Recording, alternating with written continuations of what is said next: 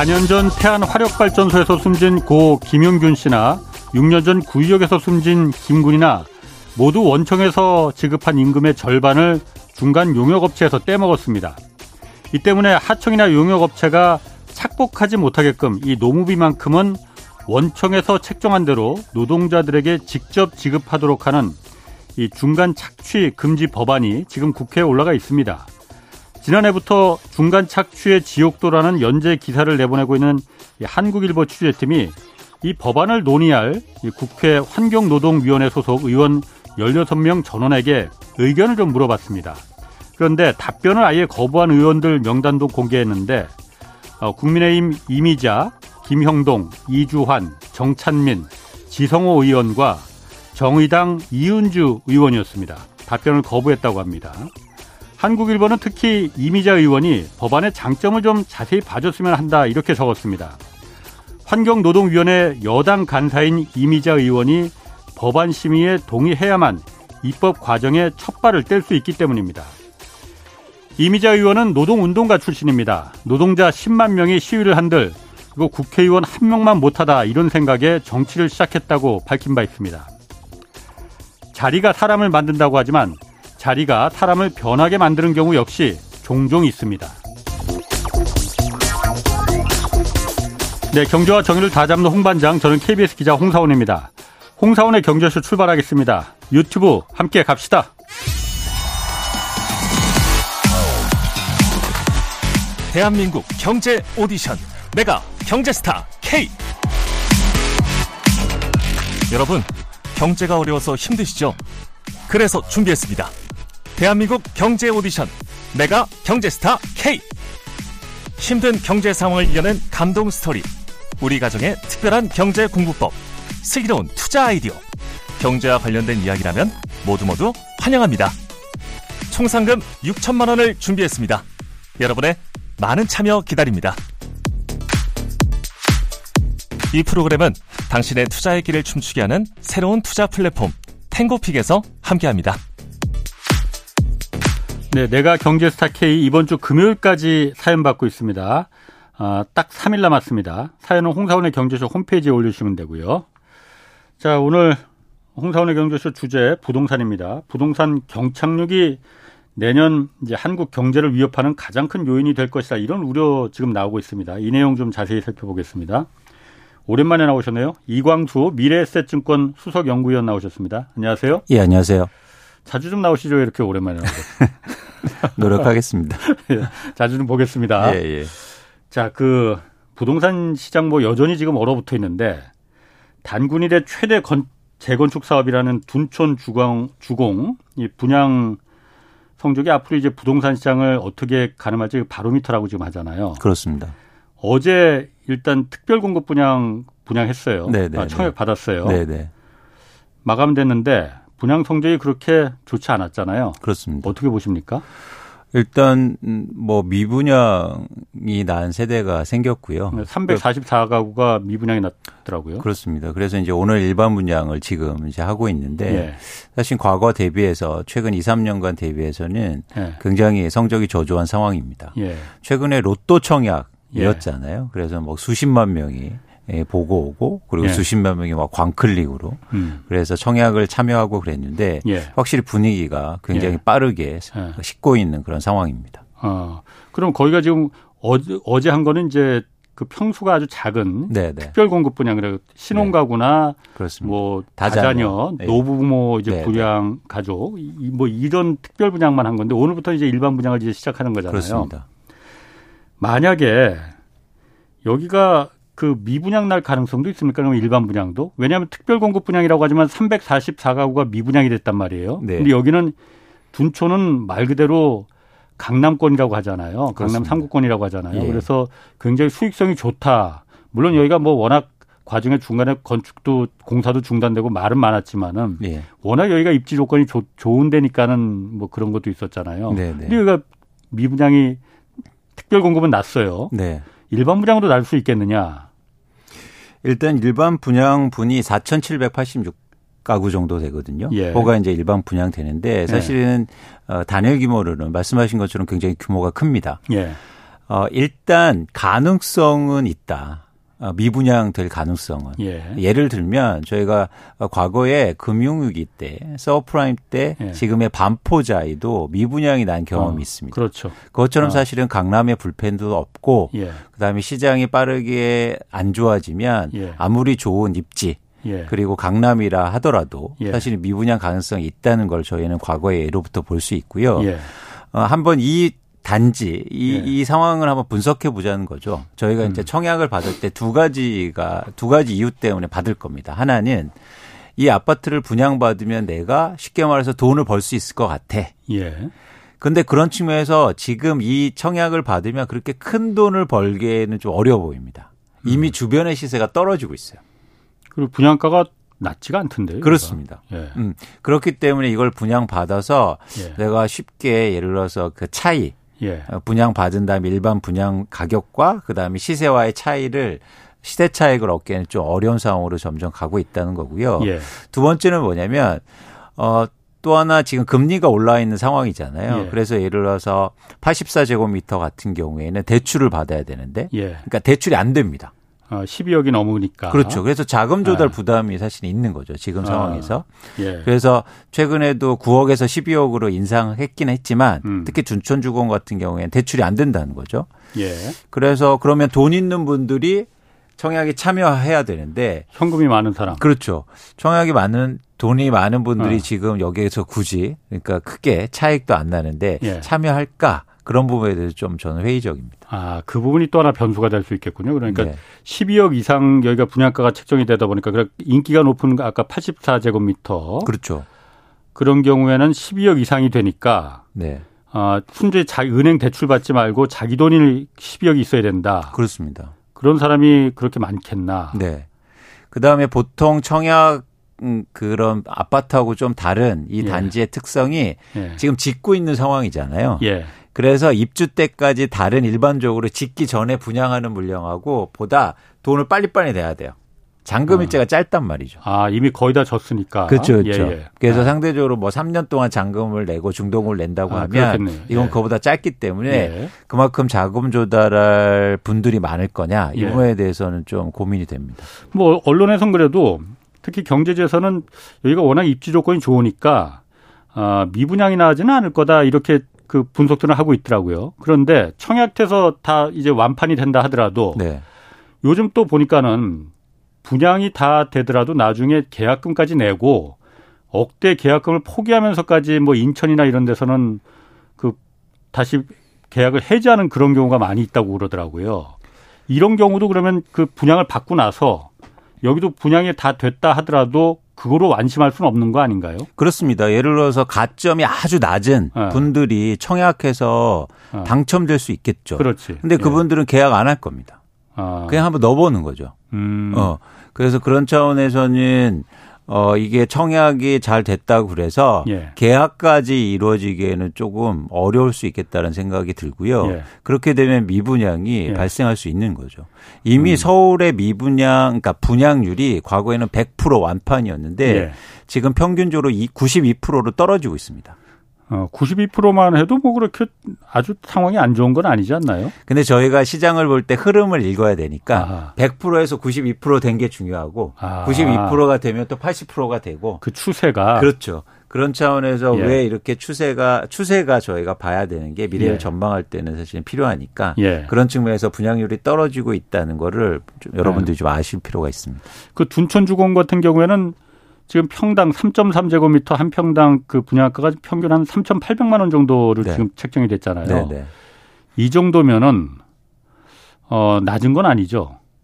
원래는 여기가 처음에 공사 중단이 됐을 때 네. 그때 2,900만 원 정도의 에, 허그에서 주택도시금융보증공사에서 2,900만 원 정도의 이거 분양을 해라라고 그렇죠. 했더니 이제 그거에 조합원들이 반발을 해서 분양을 안 해버린 거잖아요. 네. 그러니까 건, 건설사들은 현대건설이나 이쪽은 분양해서 빨리 공사 대금을 받아야 되는데 네. 분양을 안 하니까는 공사 대금을 못 받으니 외상 공사 계속할 수 없고 그래서 그냥 공사를 중지시켜 버렸던 거잖아요. 네. 그때보다 한 거의 천만 원 가까이 올라간 건데 네. 그때에 비해서는 네. 이 분양가는 어떻습니까? 그러면은 적정합니까? 그러니까 그 적정성을 볼 때 저희가 예. 왜 분양가가 올라갔는지를 볼 필요가 있는데요. 예. 공사비가 크게 상승했고 예. 그다음에 기간이 길어지면서 예. 금융 비용도 증가했습니다. 그다 조합원으로 조합원이 내야 되는 거니까. 그렇죠. 그래서 이, 심지어 지금 조합원 분담금도 1억 이상으로 올랐거든요. 1억 2천만 원을 추가로 더 내야 된다고 그렇습니다. 예. 그런 차원에서는 이게 좀 불가피한 측면이 있는 거죠. 예. 이게 왜 중요하냐면 예. 를 들어서 이런 거죠. 그동안 청약이 잘 됐던 건 분양가가 주변의 시세보다 훨씬 낮았기 때문에 예. 그렇죠. 뭐 입지의 열악함에도 불구하고 청약이 굉장히 잘 됐는데 예. 지금 청약하는 분양 가격을 낮출 수 없고 오히려 계속 올라가는 수밖에 없는 상황이라는 거죠. 음, 비용이 더 많이 들어갔으니까. 예. 근데 반면에 주변의 집값, 즉 예. 유통되는 가격은 떨어지고 있는 거예요. 예. 그건 떨어질 수 있거든요. 예. 예. 왜냐하면 훨씬 더 싸게 산 사람들이 많기 때문에. 예. 그래서 이 차이가 클수록 앞으로 신규 아파트의 분양, 미분양이 증가할 수 있는 겁니다. 어. 쉽게 말해서 건설사들이나 조합이나 이런 쪽에서는 분양가를 낮출 수 없는 상황으로 점점 가고 있는 거예요. 예. 그래서 일부에서는 이렇게 얘기하죠. 일반 분양가가 계속 올라가니까 예. 지금이라도 빨리 분양받아라. 아하. 그런데 예. 그거는 어떤 어, 저는 문제가 있는 거냐면 그 오래된 아파트 그러니까 쉽게 말해서 유통되는 가격은 떨어지고 있거든요. 예. 그래서 청약 어. 안 받고 이제 유통되는 아파트를 사시면 되는 거예요. 쉽게 말해서. 그렇지. 그래서 예. 그런데 쉽게 말해서 현역되면 안 된다. 예. 어, 뭐 이렇게 마케팅하거나 이럴 때 새 아파트 가격은 계속 올라갑니다. 예. 아니, 새 아파트 굳이 안 사시고 예. 유통되는 쪽에서 사셔도 되잖아요. 기존의 아파트들. 그렇습니다. 새 아파트는 떨어지... 어차피 시멘트값 올라가고 철근값 올라가니까 건축비가 올라갈 수밖에 없다. 그러니까 그렇죠. 분양가가 올라갈 수밖에 없다. 그렇죠. 어. 어. 그래서 그것 때문에 꼭 지금의 분양가가 싸다고 하는 게 예. 아니고 예. 기준은 뭐냐면 결국엔 저희가 선택할 수 있으니까 예. 오래된 아파트나 여러 가지 거주 아파트를 다른 쪽에서 선택할 수 있으니까 그걸 예. 잘 비교하셔서 접근하셔야 될 필요가 있어 보입니다. 그러면 지금 이게 조합원 분담금이 아, 공사 중단되고 뭐그 건축비 시멘트값 올라오고 그러니까는 1억 2천만 1인 한 1인당 1억 2천만 원씩 추가 분담금을 이제 내야 된다고 결정이 된 거잖아요. 네. 그래서 이제 그 추가 분담금이 1억 2천만 원 정도로 그 결정이 된 것도 분양가가 일반 분양가가 평당 3,800만 원 정도 했을 때 1억 2천만 원인 거잖아요. 네, 네. 만약 여기가 미분양이 되면은 네. 조합원 분담금이 더 올라갈 수 있는 올라가는 겁니까 그러면은? 당연히 더 올라갑니다. 왜냐하면 그만큼 또 분양 안 됐으니까 금융 비용도 증가하게 되고 예. 그럼 조합원들이 이자 비용도 더 내야 되고요. 예. 그리고 예를 들면 뭐 최악의 경우에는 할인 분양 할 수밖에 없으면 금융위 때도 그랬어요. 반포자에도 할인 분양했어요. 그렇습니다. 어. 그러면 이제는 조합원들끼리 그 부담을 나눠야죠. 아. 어. 그래서 최근에 입주권도 예. 어, 가격이 떨어지고 있다고 해요. 예. 이제 그런 부담이 적용되는 거죠. 원래 예. 일반 청약을 받게 되고 일반 분양을 하면 입주권 가격이 올라가거든요. 그러니까 조합원 물량 기존에. 예. 예. 근데 지금 조합원 물량 가격도 계속 떨어지고 있다고 합니다. 예. 그렇게 되면 음 그런 분담금도 증가할 수 있는 거죠. 조 그 입주권 물량 그이 떨어지고 있다는 거는 조합원 분담금이 더 올라갈 가능성을 예견하고 있는 겁니까 그러면은? 어, 그걸 감안해서 시장 가격이 떨어지고 있는 거 아닐까요? 음. 어, 그게 그러니까 시장... 떨어지는 거겠지. 네, 네. 그래서 다른 이유가 없는 한 네. 이건 뭐 제가 예측하는 것도 아니고 예. 시장에서 네. 나타나고 현상이고 언론에 예. 나온 그 일이기 때문에 예. 그렇게 여러분들이 한번 보시면 좋겠다는 생각 말씀을 드립니다. 그럼 지금 둔촌 주거이 워낙 그 물량이 많으니까 여기에 일반 분양이 지금 한 4천 가구 되잖아요. 네. 여기 이제 기다리시는 분들도 그동안 많았고 관심 갖는 분들 많았을 거예요. 네. 그러면은 말씀하신 그 조합원 입주권. 네. 그러니까 내가 실제 집을 좀 필요해서 사야 돼. 네. 이런 분들 경우에 투기꾼 네. 말고 네. 실수요자인 경우에 이 조합원 입주권을 사는 게 낫겠느냐 아니면 청약해서 일반 분양을 받는 게 낫겠느냐. 네. 어떤 게 더 유리할까요, 그러면? 아, 제가 그래서 이 두 가지를 한번 비교해 봤습니다. 네. 그러니까 객관적으로 한번 네. 지금의 입주권 거래되는 것과 예. 분양할 때 예를 들어서 일반 분양 대금을 내야 되는 가격하고 예. 그다음에 각자 또 차이가 있거든요. 예를 들어서 네. 입주권의 경우에는 전, 전매 제한이 없어요. 아 입주권 같은 경우는 네, 네. 그리고 예를 바로 팔아버릴 수 그렇습니다. 있는 실거주 의무도 없고 아. 그런 이제 장점이 있고 예를 예. 그 다음에 옵션 같은 경우에 무상 옵션이고 예. 그 다음에 층수도 상당히 좋고 예. 입지도 그러니까 그 안에서는 또 좋은 거고요. 예. 그런데 아, 지금 거래되는 걸 보니까 언론에 의하면 한 16억 원 정도 분담금 아. 포함해서 예. 16억 원 정도 됩니다. 예. 84제곱미터가. 아. 근데 지금 일반 분양가가 13.2억 원이거든요. 예. 그러니까 두 차가 한 2억에서 3억 차이가 나는 거예요. 예.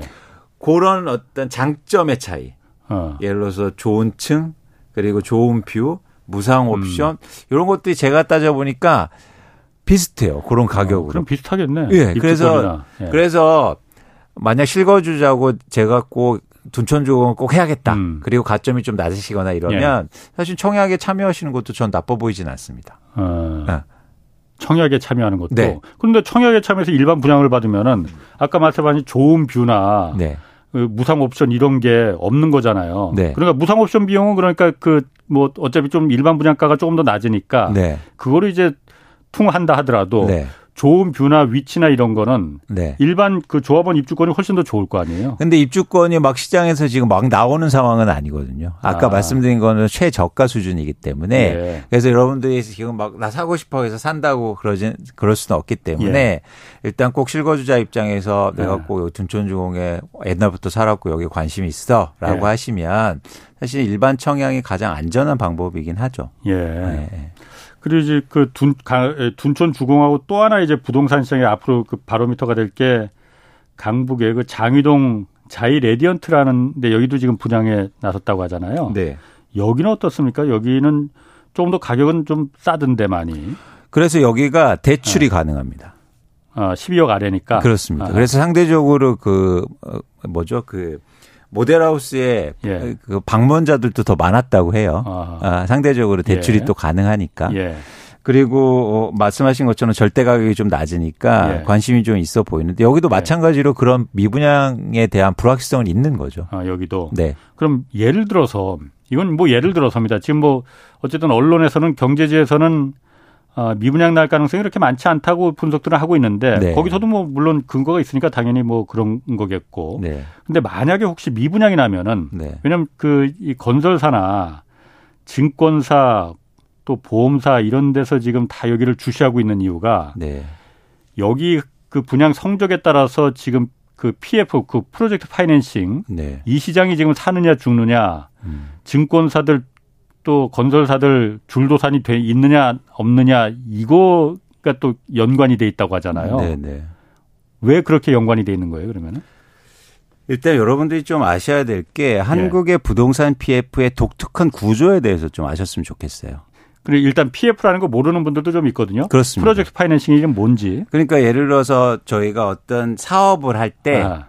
자금 조달 방법은 세 가지가 있죠. 예. 하나는 뭐냐면 은행에서 돈을 꾸는 거. 아, 대출. 그다음에 두 번째는 지분 투자를 해라. 예. 그래서 쉽게 말해서 주주로부터 예. 자금 조달을 하는 경우. 예. 세 번째는 뭐냐면 프로젝트의 사업성을 기반으로 음. 해서 저리로 자금을 조달하는 경우예요. 예. 그래서 세 번째를 프로젝트 파이낸싱이라고 음. 합니다. 담보도 일단은 확실하지는 않은 거죠. 그렇죠. 미래 그 담보로다가 그렇죠. 예. 순수한 프로젝트 예. 파이낸싱이라는 건 예. 뭐냐면 그 프로젝트의 수익성을 기반으로 해서 내가 예. 투자하는 거예요. 예. 음.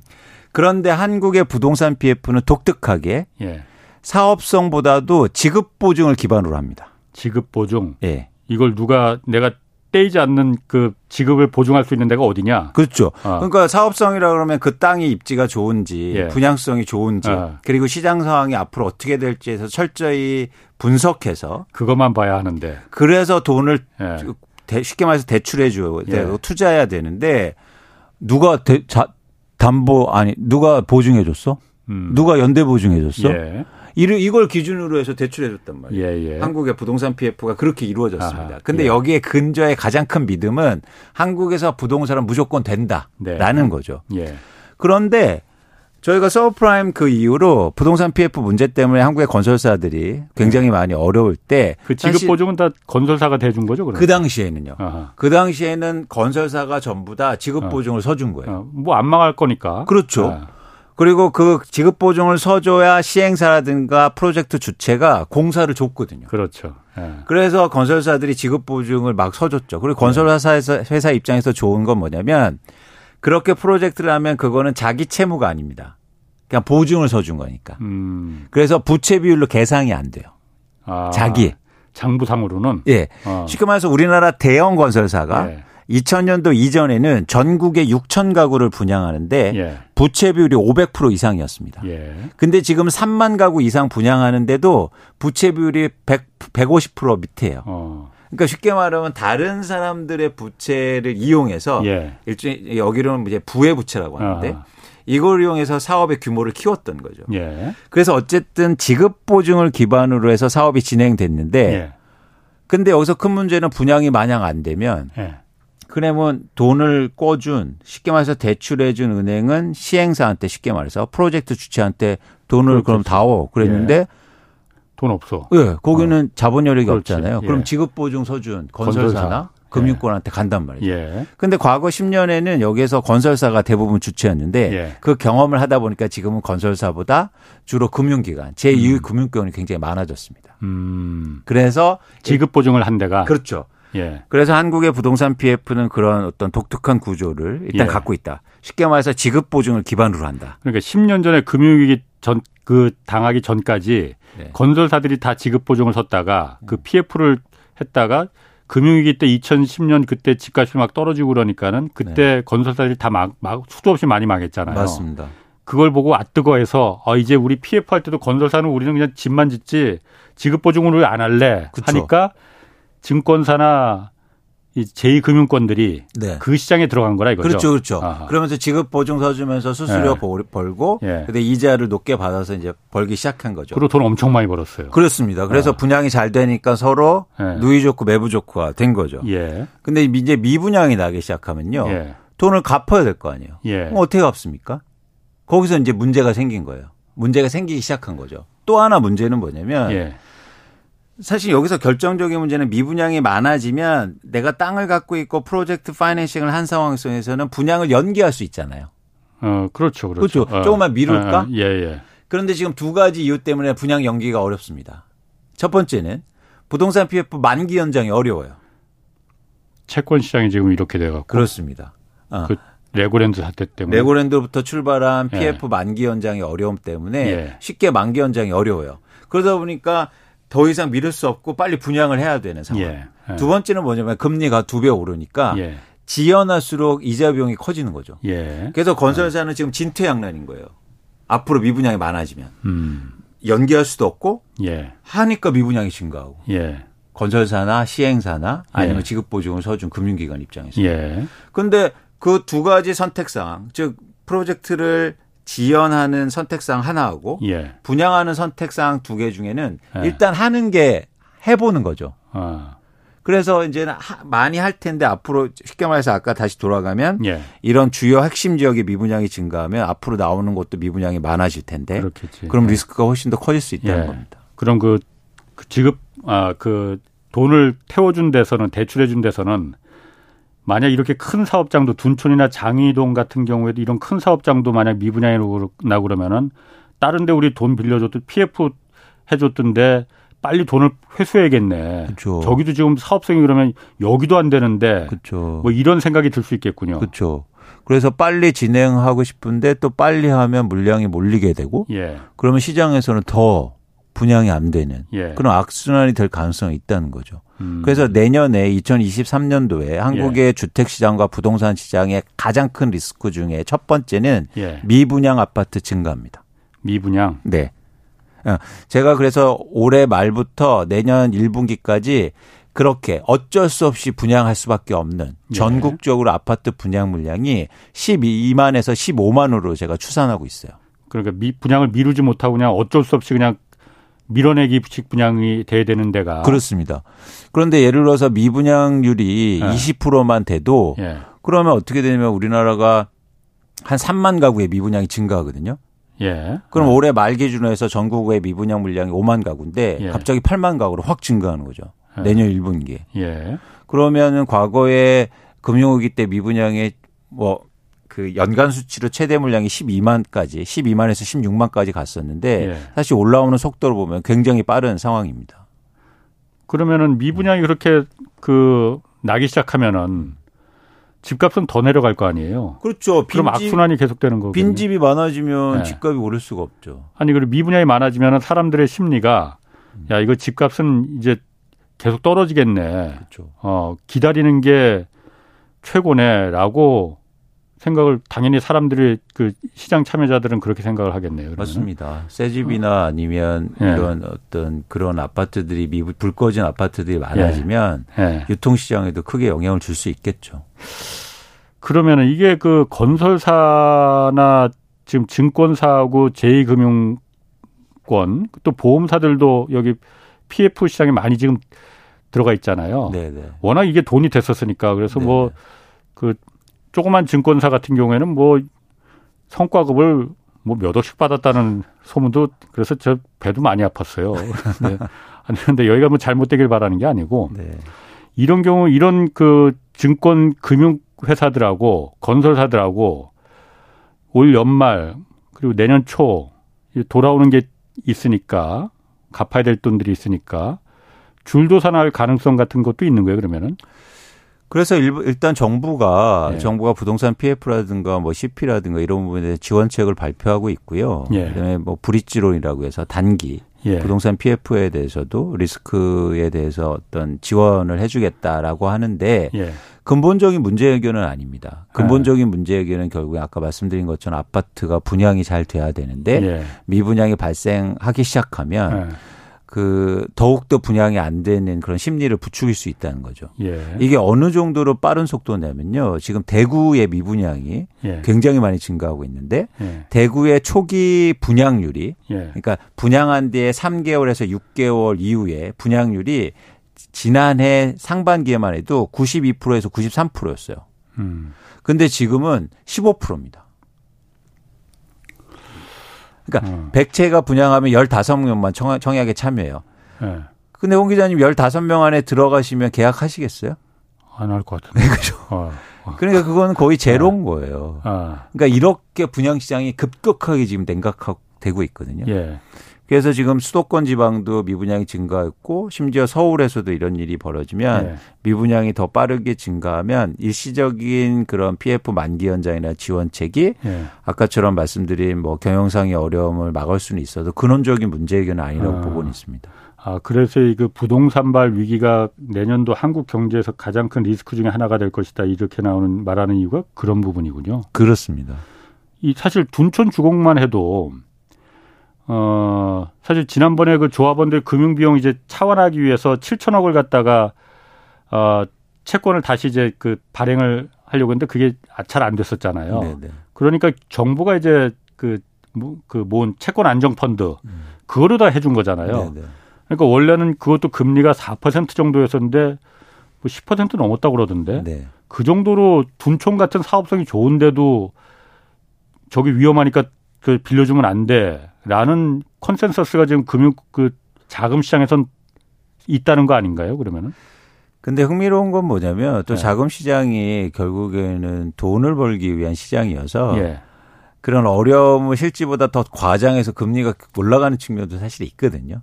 아, 어려움을 과장해서 네. 금리를 더 올리기 위해서 네. 그래야만이 서로 그냥 비싸더라도 나 20% 30% 금리라도 그 돈만 빌려준다 그 금리 그렇죠. 내게 이렇게 하니까 그렇죠. 그래서 실질보다도 사실은 예. 그런 측면을 저희가 좀 봐야 되는데 그건 아. 어쩔 수 없는 경제 상황이다. 예, 예. 그래서 돈 있는 사람이 돈을 버는 거 아닙니까? 아. 그게 사업 산업에서도 똑같은 현상인 거죠. 예. 그래서 둔촌주공 조합이라든지 아니면 뭐 그런 시행사 입장에서도 예. 이 사업을 미룰 수가 없는 거예요. 금리가 막 10%씩 15%씩 내야 되는데 예. 빨리 그런 분양을 해야 되는 게. 그래서 앞으로 분양 가격이 떨어질 수도 있습니다. 그렇겠네요. 네. 네. 불가피하게. 어. 음. 어쨌든 국가 전체로 봐서는 둔촌 주공 그리고 장위동 여기 자이 여기 분양이 좀 잘 돼야만 되겠네요, 여기가. 그렇습니다. 그래서 이제는 저희가 이제 미분양이 났을 때 과연 어떻게 할 건가 이 문제에 예. 대해서 같이 고민을 좀 필요해요. 어떻게 해야 돼요, 그러면? 그러니까 저는 지난번에도 한번 어떤 말씀드린 바가 있는데 네. 사실은 대한민국 그러니까 대한민국에서 가장 부족한 건 중서민을 위한 주택들이고 예. 그거를 주로 이제 신도시 개발이라든지 이걸 통해서 음. 마련하려고 예. 계획을 세웠잖아요. 음. 전 미분양이 났을 때 공공주택을 늘릴 수 있는 굉장히 중요한 주택은행 어 그래서 주택은행이라든지 예를 들어서 네. 그런 거 그런 물량들을 원가에 사올 수 있다면 정부가 그렇습니다. 네. 그래서 그들은 사실은 그 팔리는 게 목적이기 때문에 예. 과거에도 그랬거든요. 예. 미분양이 났을 때 심지어 예. 할인 분양하고 이랬으니까. 예. 그래서 쉽게 말해서 매입해서 공공주택으로 활용한다면 예. 그러면은 그런 부분에 대해서 안정 그러니까 자금에 대한 지원뿐만 아니라 예. 정부도 안정적으로 유통시장에 영향을 안 미치고 음. 뭐 새로 무리하게 개발 사업을 한다거나 이러지 않고 공공주택을 마련할 수 있는 거죠. 아 그러니까 이런 시기에 미분양이 나는 시기에 그러면 그 조합도 안 좋아지고 건설사도 안 좋아지고 거기 돈을 태운 금융권들도 안 좋아지니까 네. 공공기관이나 정부가 그걸 매, 미분양을 매입을 해서 네. 공공주택으로 활용을 한다. 그렇죠. 그런데 네. 예를 들어서 둔촌만 해도 평당 3,800만 원인데 네. 그 가격에 정부가 매입을 할 수가 있겠습니까? 그 가격에 매입을 한다면은 미분양을 정부가 그야말로 그 희생이 돼서 국민의 세금으로다가 그걸 막아준다는 얘기인데 그러니까 거기에서 이익은 제거하고 예. 원가 기준으로 매입한 다음에 아. 나중에 이익이 나면 뭐 같이 나눠 갖는 방식을 가져도 좋고요. 예. 어, 예를 들어서 매각했을 때 이익이 났을 아하. 때. 그래서 일단 구, 말씀하신 것처럼 모랄 해절드 도덕적 예. 해이 현상이 나타날 수 있으니까 예. 정부가 최대한 싸게 매입하는 방식을 쓴 다음에 나중에 예. 어떤 이익이 생길 때 같이 공유할 음. 방식을 할 수도 있는 거죠. 예. 그래서 지금은 이런 금융적인 아이디어가 필요하고요. 예. 그래서 정부가 이런 기회를 좀 적극적으로 활용했으면 좋겠다라는 아. 생각을 갖고 있습니다. 아까 말씀드린 것처럼 전국에 예를 들어서 8만이나 10만 가구의 미분양이 생기면 예. 단숨에 그런 주택들을 마련할 수 있는 좋은 기회거든요. 아, 그렇죠. 지금 전부 다 지금 정부가 공공주택이라든가 서민주택을 민간에 너무 많이 의지하고 있다는 맞습니다. 게 가장 큰 문제 맞습니다. 아닙니까? 예, 예. 그래서 지금 국가가 할 일을 안 하고 있어요. 그, 렇죠 그런데 돈을 써야 되는 거지 국가가. 그리고 신도시 개발하는데 시간이 오래 걸리기 때문에 예. 오히려 이렇게 바로 미분양을 매입하는 것도 좀 예. 좋다. 대신 이제 많은 분들이 그 비싼 걸 사줘? 어. 그렇게 문제가 생길 수 있으니까 다시 한번 말씀드리지만 원가로 매입한 다음에 그렇지. 나중에 이익이 생기거나 네. 이러면 같이 어, 공유하는 예. 그런 방식을 써도 좋겠다는 말씀을 예. 드리는 겁니다. 그러니까 이번에 둔촌에서 이미 특별 공급 분양 그 미분양된 것도 평당 3,800만 원에 국가가 공공주택으로 매입하지 말고 뭐 원가가 예를 들어서 3천만 원이면 3천만 원에 매입을 해주겠다. 뭐 이렇게 딜을 할 수도 있는 거잖아요. 그렇죠. 당장 지금 뭐 시행사나 조합 같은 경우에도 당장 돈이 모자라 뭐 필요하기 때문에 그걸 예. 원할 수도 있어요. 예. 대신 강제로 그렇게 갖고 올 수는 없으니까 아. 말씀하신 것처럼 그런 옵션을 예. 선택을 주면 됩니다. 아, 그런데 예. 그런 문제는 있겠네요. 그 2008년 그, 그 금융위 때 서브프라임 모비지 때 아, 막 미분양 막 아까 말씀하신 반포자이 미분양 나고 그랬을 때 할인 분양하고 그러니까 기존의 원래 가격으로 분양받았던 사람들이 그때 막 시위하고 막 그 계약 해지한다고 하고 난리 났었거든요. 네. 누구는 나는 10억에 분양받았는데 누구한테는 왜 7억에 할인 분양을 해주느냐. 네. 그럼 나도 그러면 7억, 3억 돌려달라. 이런 요구가 당연히 나오지 않겠습니까? 근데 그거는 민간한테 20% 30%를 할인했기 때문이고 이건 예. 공공이지 않습니까? 음. 민간한테 20% 30%를 할인해서 분양하면 민간은 예. 바로 팔아서 예. 시대 차익을 얻을 수 있고 그러니까 완전히 다른 예. 경우죠. 예. 그래서 이건 공공이 매입해서 공공성 있는 게 공공성이 있는 거고요. 예. 정당성도 확보할 수 있다고 음. 보는 거죠. 사실 그 부분은 지금 이 의원님 말씀하신 대로 국가가 지금 같은 시기에 누이 좋고 매부 좋고잖아요. 네. 어, 정말 생각해 볼 만한 그렇습니다. 어, 그런 방법인 것 같아요. 그래서 청년 주택을 마련하거나 네. 예를 들어서 강남에 그런 좋은 주택을 청년 주택으로 하기는 좀 힘들다고 하면 네. 예를 들어서 그 주택을 좀 나눠서 네. 뭐 사용할 수도 있는 거고요. 네. 그래서 지금은 좀 그런 다양한 좀 고민이 음. 정부가 필요한 게 아니야. 단순하게 부동산 PF를 지원해 주고 만기 연장해 주고 이자를 보존하는. 것보다 향후로 정부도 이 지원을 통해서 예. 뭔가 좀 뭐 정책을 펼칠 수 있는 예. 그런 여지를 충분히 마련해 주 있지 않을까 생각합니다. 예. 하긴 지금 뭐 그 단순히 자금 신용 경색을 뚫어주기 위해서 50조니 뭐 100조니 이걸 갖다가 하는 거는 민간이 망하지 않게끔 민간을 그냥 그 수익을 갖다가 보존하게끔 지원해 주는 거잖아요. 그렇습니다. 이거 말고 그렇습니다. 말씀하시는 거는 이때를 이용해서 부동산 경기가 다 안 좋으니 네. 손에 조금 봐야 된다. 민간도 그렇죠. 손에 좀 보고 공공도 이참에 공공적인 사회적 국가가 해야 할 일을 이때 하겠다. 네. 대신 민간도 좀 손해를 봐라. 그렇죠. 이렇게 제안을 하면 되겠군요. 네. 자 그리고 또 하나 그 정부가 그래서 지금 부동산이 워낙 지금 안 좋고 그러니까 뭐 부동산에 대한 규제 거의 대부분 지금 해제하고 있잖아요. 네. 뭐 주택담보대출 비율고 LTV도 지금 70%까지 높이고 뭐 심지어는 다주택자 양도세, 종부세 이 중과 이 세, 세제도 지금 완화하겠다고 하는 거잖아요. 어 일단 이렇게 규제를 다 풀어도 지금 어려워서 푸는 거지만은 괜찮은 겁니까? 그러니까 괜찮다는 네. 표현에는 네. 이제 전 두 가지로 해석할 네. 수 있는데요. 네. 첫 번째는 이렇게 풀면 혹시 가격이 또 막 오르거나 예. 부동산 가격이 막 달라지는 거 아니냐 이런 걸로 이해했는데 그러기에는 예. 좀 힘들다 지금은. 예. 그러니까 과거에도 바로 전 정부, 정부도 예. 그렇게 규제를 했는데 가격이 오르잖아요. 예. 그러니까 정책은 큰 물주기를 바꿀 수는 없다고 봐요. 네. 그래서 이렇게 규제를 완화해주고 한다고 해서 부동산 가격이 뭐 다시 올라가거나 네. 경기가 살아나기 좀 힘들어 보인다는 거고요. 네. 두 번째는 이게 향후에 어떤 문제가 될 수 있느냐라는 어. 차원이죠. 어, 그게 저는 궁금한데. 그렇죠. 그래서 예를 들면 이제는 부동산 가격이 나중에 다시 이렇게 하락하다 다시 오를 텐데 예. 오를 텐데 그때 만약 이런 정책 규제 완화 때문에 예. 더 크게 오를 수가 있다는 거죠. 그런 가능성 충분히 있어. 그렇지. 예. 그래서 과거에도 보면 그때 그럼 다시 내리 그 강화하거나 그렇죠. 새로 그러면 만들또 안 잡혀요. 아. 그러면 또 내려갈 때 더 크게 내린단 말이죠. 그렇지. 예, 예. 그래서 지금 한국의 부동산 정책이 가격의 진폭을 줄이는 역할을 해야 되는데 예. 지금 정책은 오히려 진폭을 아, 늘리는, 늘리는 역할을 하고 있다는 거예요. 예, 예. 어.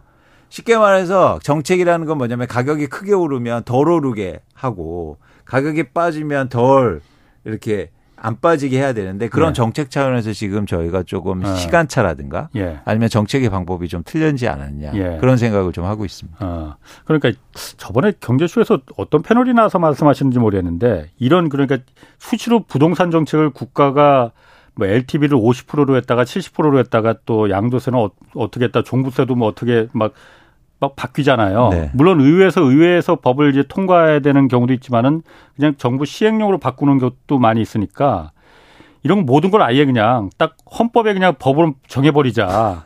무슨 국가가 호떡집도 아닌데 맨날 이렇게 그냥 경기 나빠지면 호떡집 호떡 뒤집듯이 네. 그 법을 그 시행령이나 이런 걸 바꿔서 이걸 임시 응변으로 임기 응변으로 하려고 하느냐. 네네. 네. 아예 딱 법으로 정해버리자. 그래서 부동산 경기가 좋든 말든 법은 법대로 그냥 가는 거로 음.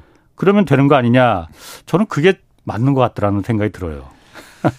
그래서 정책이 사실은 되게 어려운 부분이고 네. 또 정책이 시장을 또 움직일 수도 없기 때문에 여러분들이 저는 좀 주의할 필요가 있고 네. 아까처럼 이제 근원적인 방법에서 좀 고민을 저희가 해봐야겠죠.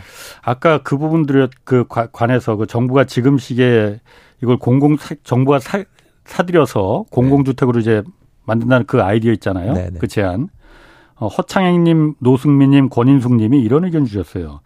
왜 정부가 세금 들여서 그걸 매수해 주느냐. 그리고 원가 건 그 건설사들이 그 원가를 공개를 하겠느냐.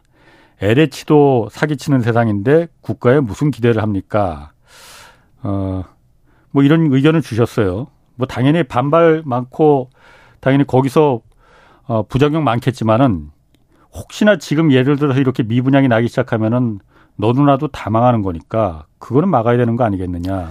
그렇습니다. 그런 부분하고 또 한 가지는 뭐냐면 네. 저희가 아, 지금 공공주택을 마련하기 위해서 예. 어, 주거복지라든가 아니면 예. 시장 안정화를 위해서 그런 돈들이 훨씬 더 많이 들어갑니다. 아, 그런 돈 들어가야 돼요. 국가가 그런데 돈 쓰라고 우리가 세금 내는 거예요. 그렇죠. 지금 워낙 그걸 안 쓰고 민간에다 다 넘겨버리니까 지금 국가가 이 역할을 방기한 그렇죠. 거죠. 그래서 이제 효과적인 방법이 될 수 있다는 거죠. 예. 그러니까 그동안 한 푼도 안 썼는데 이거 예. 새로 하자면 세금을 왜 그런 데다 쓰자 이런 예. 말이 되는데 아하. 이미 돈을 쓰고 있는 부분이기 때문에 이런 부분을 효율적으로 쓰자는 부분이고요. 예, 예. 그래서 미분양 아파트는 효 과를 낼 수 있다는 부분을 예. 말씀드리고 또 하나는 뭐냐면 원가는 정확하게 저희가 알아낼 수 있습니다. 예. 그렇죠. 알려고만 하면야 뭐. 아, 그럼요. 그럼요. 제가 제가 알려드릴게요. 제가 제가 건설사 6년 다니고 어. 애널리스트 15년 했는데 제가 네. 다 알 수 있습니다. 그러니까 요즘 어. 서울시에서도 그래서 계속 그 SH 도시공사도 그렇고 GH 경기주택도시공사도 그렇고 그 공공주택 자기들이 짓는 네. 아파트들은 원가 공개하잖아요. 네. 어. 민간 건설사들도 민간 건설사들은 그게 영업 비밀이니까는 공개하는 건 조금 그렇긴 그렇겠다마는. 근데 추정할 수 있고 예. 그다음에 저희가 어 예측하고 예. 그 그런 부분에 대해서 알아 알 수 있습니다. 아, 그렇죠. 네, 네. 사실 그거 공개를 안 하는 거는 그 이유는 뻔히 다 알지 않습니까? 너무 많이 해먹기 때문에 그, 안 하는 거지. 근데 뭐. 저희가 왜 이 부분을 알 수 있냐면 예. 원가가 있으면요 누군가의 매출이에요. 그렇죠. 네. 그렇지. 그렇기 예, 예. 때문에 비밀은 없어요. 아. 그래서 여기서 돈을 쓰면 누군가의 예. 매출로 연결되기 예. 때문에 지금 대한민국에서는 예. 다 알아낼 수 있다. 아. 여러분들이 너무 걱정 안 하셔도 그러게요. 됩니다. 하여튼 지금 뭐 기재부나 국토부나 여기 고위 관료들이 좀 이 방송을 듣고 이런 부분도 한번 좀 이, 지금 이 시기에 대안으로 한번 좀 정책적인 대안으로 생각을 해봤으면 좋겠어요. 네. 저희가 그래서 기재부나 국토부 계속 좀 한번 좀 장관 아니더라도 좀 그 실국장들이라도 좀 나와서 좀 이렇게 좀 경제쇼에서 이런 부분에 대해서 좀 저희가 궁금한 것도 좀 물어볼 테니 좀 근데 안 나오셔 참 왜 안 나오시려고 하는지 모르겠어요. 그리고 어, 재건축 시장도 지금 그 어쨌든 활성화시키기 위해서 음. 아파트 최고 층수 35층 그 룰 이것도 네. 폐지하기로 했잖아요. 네. 이거는 어떻게 보십니까? 이거는 그러니까 용적률을 건드리는 건 아니죠. 그렇습니다. 그냥 네. 35층 짓던 걸 빽빽하게 짓던 걸 50층, 60층으로 지어서 좀 쾌적하게 했다. 그렇죠. 뭐 괜찮은 것도 같은데.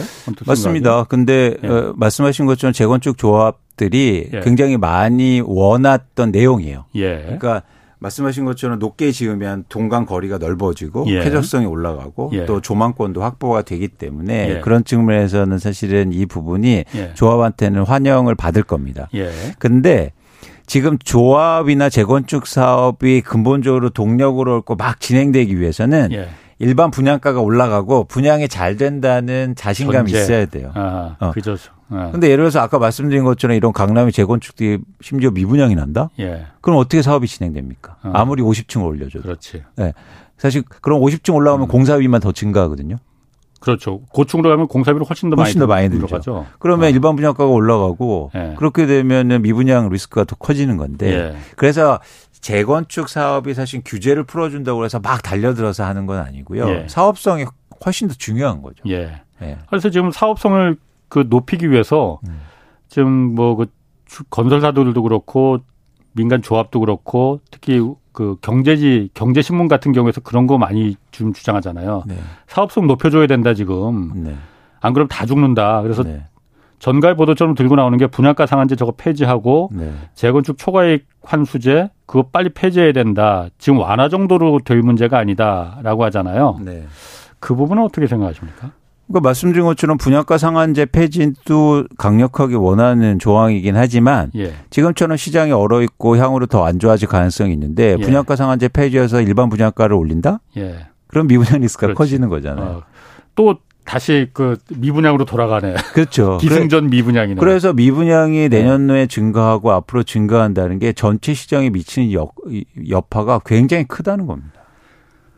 음. 어. 그러면 그 제 바보 같은 질문일지 모르겠지만은 미분양을 그러면은 줄이기 위해서는 없애기 위해서는 어떻게 해야 됩니까? 그냥 집값을 분양가를 확 낮춰서 분양을 하면은 그래서 홍 기자님 지금 사실은 네. 굉장히 중요한 말씀을 하신 거예요. 그래서 네. 미분양이 증가하면 자연스럽게 미분양을 줄이기 위해서 네. 경제 주체들, 참여자들이 노력을 하겠죠. 가장 큰 노력은 뭐냐면 공급을 줄일 거예요. 예. PF도 예. 안 하고. 예. 그래서 내년 이후로는 주택 공급이 줄어들 가능성이 큽니다. 예. 그러면 향후에 또 하나 주택 상승 가격을 또 오르는 또 하나 이유가 되겠죠. 음, 신세 주택 아파트가 없어지니까 사업을 안 할 테니까. 예, 예. 그래서 항상 주택 시장이 사이클을 만드는 거예요. 예. 그래서 그런 미분양이 늘어날 때 가장 할 수 있는 방법이고 그동안 해왔던 건 분양을 확 줄이는 겁니다. 근데 말씀드린 것처럼 단기적으로 분양을 줄이진 못해요. 이미 예. 땅을 사놨고 예. 부동산 PF도 해놨고 예. 해놨기 때문에 이건 분양합니다. 예. 근데 향후로 또 이런 작업들을 안 하면 향후로 또 분양이 줄겠죠. 예. 어. 음. 그렇게 되면 또 국내의 주택 분양이 감소할 가능성이 있는 거죠. 음. 어. 그러니까 제 말은 어, 분양가를 좀 낮추면은 네. 분양가를 낮추면은 어, 어차피 재건축 해야 되고 재개발 해야 되는 거면은 분양가를 낮춰서 하면은 사업성이 좀 물론 떨어지겠죠. 네. 내가 내야 되는 분담금이 늘어날 거예요. 네. 아, 내가 살 새집 만드는데 내 돈도 좀 들어가야죠. 네. 그 부분을 이 사회가 좀 합의하면 되는 거 아니냐. 그거 매우 어렵겠지만은 매우 어렵겠지만은 홍 기자님 그러면 사회는 다 합의할 겁니다. 근데 네. 조합원들은 합의 안 하죠. 아, 그러니까 사회 모두들은 합의해서 네. 좋아할 거지만 네. 조합원들은 결코 합의 안 할 거예요. 네. 그래서 조합원들은 급하지 않으면 분양을 사업을 진행을 안 시킬 겁니다. 아, 사업을 안 시키면은 그냥 계속 가면은 그 50년, 60년 된 집들이 어, 계속 있으면은 그 조합원들한테도 계속 그게 나중에 언젠가는 부동산이 다시 한번 활활 타가, 타오를 때가 있을 거야. 그렇죠. 라고 계속 견딜 거라 이거죠. 그렇죠. 그래서 지금 우리가 쉽게 말하면 조금 이제는 그런 말을 보태서 이제 마, 큰 맛을 한번 본 거잖아요. 쉽게 음. 말해서 막 30억, 40억 맛을 봤는데 맞습니다. 그 네. 집값이 20억 떨어졌다고 그래서 네. 지금 막 사업을 진행시키고 이러기에는 또 어렵을 거다. 네. 그래서 이게 희망 고문이 될 거예요. 음. 어. 그래서 그게 그런 부분이 계속 이제 기다리게 되고 그때까지 또 기다려야지. 근데 또 네. 그때가 올까 뭐 이런 생각도 들고. 아니 그러니까 그 음. 부분 제가 좀 물어보려고 하는 거거든요. 일본이 90년대 초에 그래서 결국은 한번 부동산 거품이 꺼지면서 네. 지금까지도 계속 부동산은 침체가 계속되고 있는 거잖아요. 네. 우리나라도 그러면 그렇게 일본처럼 될 가능성이 있습니까? 아니면은 지금 침체지만은 몇 년 뒤에는 역시 부동산은 우상향이야. 결국은 올라. 이렇게 될까요? 저는 어 일단은 전망하는데 최근에 단기적으로는 하락폭이 굉장히 클 것 같아요. 예. 하락폭이 크면 회복도 예. 빠를 겁니다. 예. 네. 그래서 저는 일본의 경우처럼은 예상하지 않고 있고, 예. 그러니까 떨어진 만큼 다시 회복하는데, 예. 뭐 예전에 쉽게 말해서 2000년도, 2001년도에 쉽게 말해서 고점보다, 예. 그보다 훨씬 더 많이 오를 것 같지는 않습니다. 예. 근데 떨어지면 회복하는. 음. 그 정도를 보고 있고요. 근데 뭐 장기 불황으로 가거나 아니면 계속 미, 일본처럼 2, 30년 동안 예. 주택 가격이 빠지고 이런 경우는 제가 예측하고는 있지는 않습니다. 아, 그렇게가 일본처럼 가지는 않을 것이다. 네네. 네. 그리고 또 하나는 2012년도에도 어쨌든 지금처럼 금리 오르면서 집값이 굉장히 하락했잖아요. 네. 폭락했잖아요. 네. 네. 그때하고 지금하고 그러면은 사이클이 똑같다 이렇게 비슷하다 이렇게 보면 되는 거예요? 그때하고 조금 다른 모습은 뭐냐면 그때보다 네. 지금은 주택 가격이 더 많이 올랐어요. 아, 그때보다. 네. 2012년 그때보다. 네. 그다음에 아. 좀더 장기적으로 올랐어. 예. 그때보다는 하락폭이 더 클 겁니다. 아. 앞으로 다가올 하락. 그때 얼마나 하락했죠? 그때, 그때 평균적으로 뭐 20, 30%가 빠졌으니까. 뭐 40% 빠졌다는 얘기도 있고. 그건 많이 빠진 있었는데? 게 그렇고요. 예, 예. 평균적으로 한20% 정도 빠졌는데 예. 제가 예측하기에는 이게 좀 어려운 문제긴 하지만 예. 제가 그때보다는 하락폭이 더 클 것으로 보고 있고 그 예. 근거는 뭐냐면 그때보다 더 많이 올랐다. 아하. 예. 예. 그게 이제 좀 다른 점입니다. 예. 네. 그때 하우스포어라고 해서 뭐 많이들 유행어처럼 됐었잖아요. 네. 하우스포어가 네. 지금은 또 영끌이라고 하고 네. 어 그때는 하우스포어가 그래도 견딜 수 있었던 게 네. DSR 규제가 없었잖아요. 그러니까 총 부채 그 원리금 상환이 없으니까는 은행에서 그냥 담보로 해서 뭐 다른 그 신용 대출이나 이런 거 받아서 좀 근근히 버틸 수가 있었잖아요. 지금 DSR 때문에 제도권 은행에서는 그게 안 되는 거잖아요. 네. 그러다 보니까는 제2금융권이나 사채시장 좀 급한 돈이 필요할 때는 그쪽으로 갈 수밖에 없거든요. 네. 그러다 보니까 DSR 규제 이거 풀어줘야 된다. 어, 라는 주장들 하거든요. 그, 그 부분도 좀 어려운 문제인데 예. 그 하우스포하고 지금의 영끌하고는 세대가 좀 다릅니다. 어. 하우스포는 주로 예. 4, 50대가 많았어요. 예. 이, 이 세대의 특징은 뭐냐면 그래도 연소득이 네. 안정적으로 받쳐주기 때문에 대출을 많이 일으켜도 이자 비용의 감내가 됐어요. 예. 아. 근데 최근에 영끌은 음. 사실 대출을 받고 전세 자금을 사, 용해서 갭 투자를 했는데 예. 자기가 지금 받고 있는 월급은 작은 겁니다. 그렇죠. 그래서 음. DSR을 풀어줘도 안 된다. 대출을 많이 해줘도 이자 비용 감내가 안 된다는 거예요. 알겠습니다. 네. 자 지금까지 이광수 미래셋 연구위원이었습니다. 고맙습니다. 감사합니다. 내일은 박종훈 KBS 기자와 불확실성 커지고 있는 국제 에너지 시장 상황 자세히 좀 살펴보겠습니다. 지금까지 경제와 정의를 다잡는 홍반장 홍사원의 경제쇼였습니다.